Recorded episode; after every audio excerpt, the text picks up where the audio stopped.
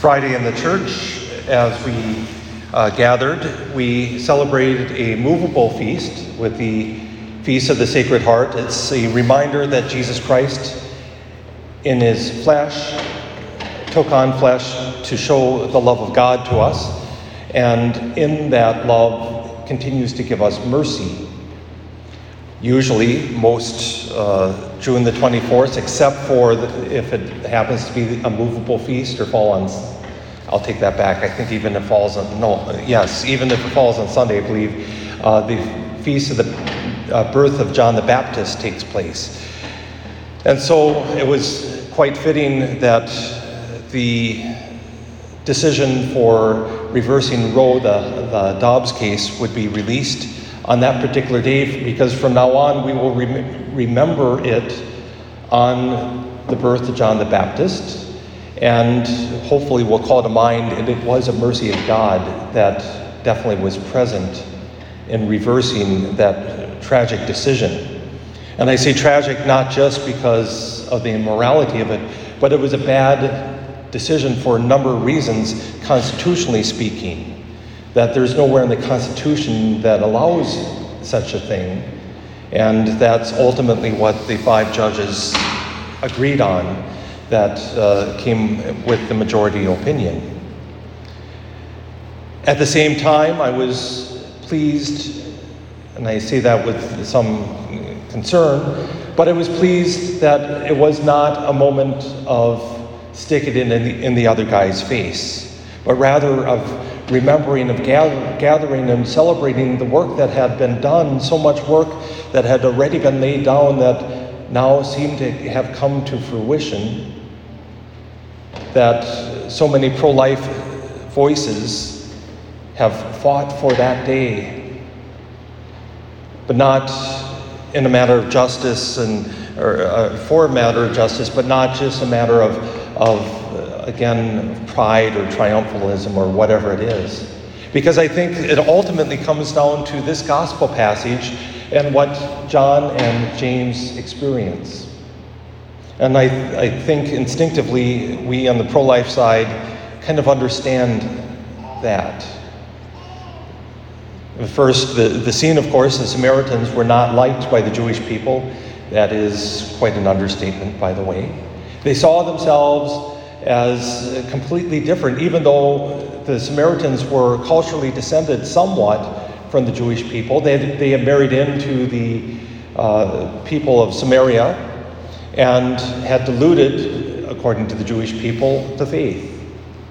They had the uh, Torah, but the language had changed, so they call it the Torah. There was culturally some things that had, had occurred in the worship of pagan gods to a certain degree.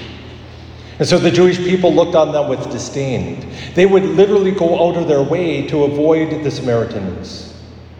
They would walk around Samaria, a few days' journey around Samaria, rather than cutting right through to go to Jerusalem. But that's exactly what Jesus does. He sets his face like flint, other translations tell us. He sets his face resolutely to go right through, and he sends emissaries before him to proclaim the gospel. And of course, the gospel at this point is repent and believe in the good news. The good news that Jesus Christ is here, that our Savior is here. And this particular village that we hear about does not want to receive the message does not want to receive Jesus. And James and John, it's one of those funny stories that, uh, not funny as in a whole, whole laughable thing, but the situation, think about it. James and John, shall we call down fire upon them and destroy them? Take, take, wipe them off the face of the earth. It's been done before, Sodom and Gomorrah. Shall we just call down fire and destroy them? Now, somebody who has the idea of a wrathful God would say Jesus would definitely go along with that st- sentiment. Uh, it's just easier just to deal with them. Let's just zap them, kill them, burn them up with fire. Then we don't have to worry about them. Nothing's going to stand in our way. Instead, Jesus allows it. Not that he tolerates and that he loves people who do not love him. He, he does love people who do not love him, by the way, but he doesn't love the fact that they don't love him. But rather, he allows it because he knows he wants to give them a second chance, or a third chance, or a tenth chance.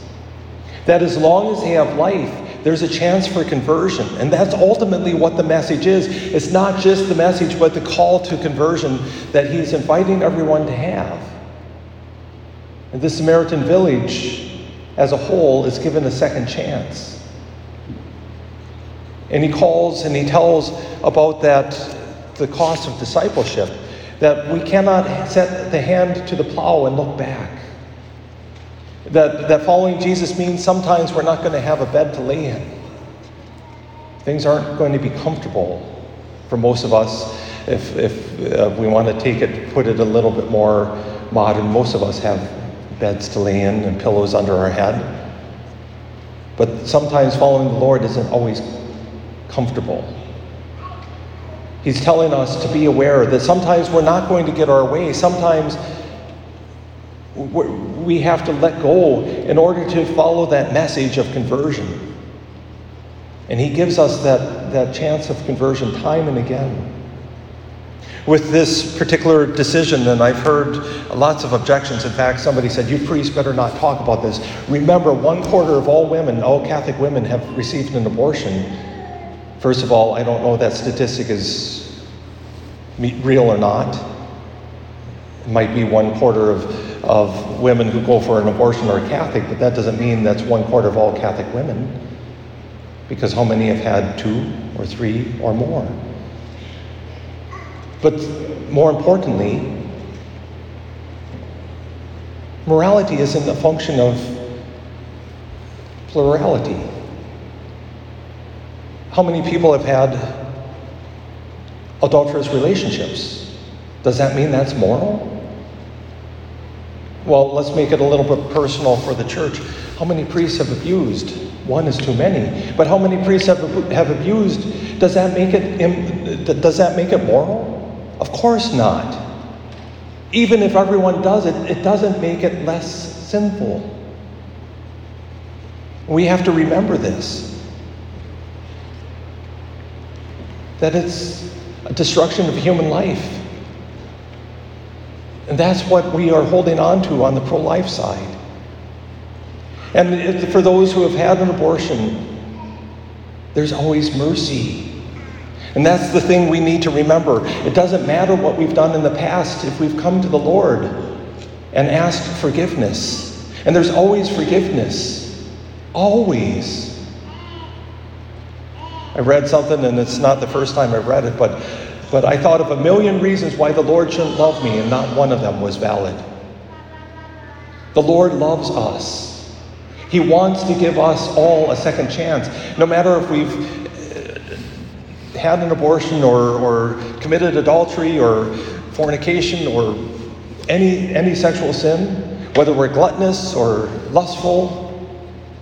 You know, after all, we remember that Jesus says, Whoever has looked at a woman with lust in his heart has already committed adultery. How many of us can say we, every thought we've ever had is completely pure? The Lord wants and desires mercy wants to give his mercy to us. Again, the Sacred Heart reminds us of this. And we might ask, well, what is it all for? Why does the Lord want us to have mercy, to receive his mercy? And we hear it today in this second reading, and we hear it pro- probably most profoundly in, than in this second reading than we do anywhere else. It's for freedom that Christ has set us free. That Christ freed us from sin and death so that we can live the life of grace, that He wants us to be free. And so often we get it backward. We think if we follow Jesus Christ, if we become His servants, that somehow we're less free. Nothing could be further from the truth. When we become servants of Jesus Christ, we become more free, more who we are, more who God has created us to be. That God, in His love and His mercy, desires us to be free. And those who are caught in lives of sin, are the ones who are trapped. They might not be able to see it, but they're the ones who are trapped. God wants us to be free. St. Paul tells us that it's for freedom that Christ set us free, and so do not submit yourselves again to the yoke of slavery. Do not give yourselves to the temptation of the flesh, to seek his freedom.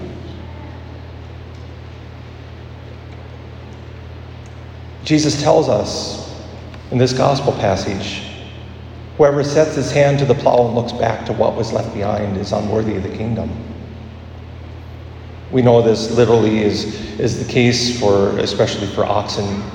You who drive, drive John Deere and Case and uh, Internationals and all these other brands of tractors, if you've never draw, driven, driven an oxen, you probably are unaware, but oxen have a mind of their own and they will go wherever they want. And so you have to constantly looking forward, making sure that they're going in the right direction. But even then, I know enough about driving a tractor that you can't constantly look behind because if you do, you're going to not have such straight rows. You have to look ahead. Jesus is telling us to look ahead, to look at what our goal is in life. What is our goal? It's heaven. And so once we set our face like Jesus Christ, like flint, towards our eternal heavenly Jerusalem, to keep looking forward, to not look past to the past, to the back, to what we've done, how we failed, but to look forward to His mercy, how He forgives us, how He loves us. There is healing. I have to admit, I'm excited to see what's going to happen in these next years, and I know it's going to be chaos perhaps. But we as a church need to stand up and remind people of the dignity of life. And I don't think we can allow people to stand any longer and say, well, you know, abortion is the law of the land.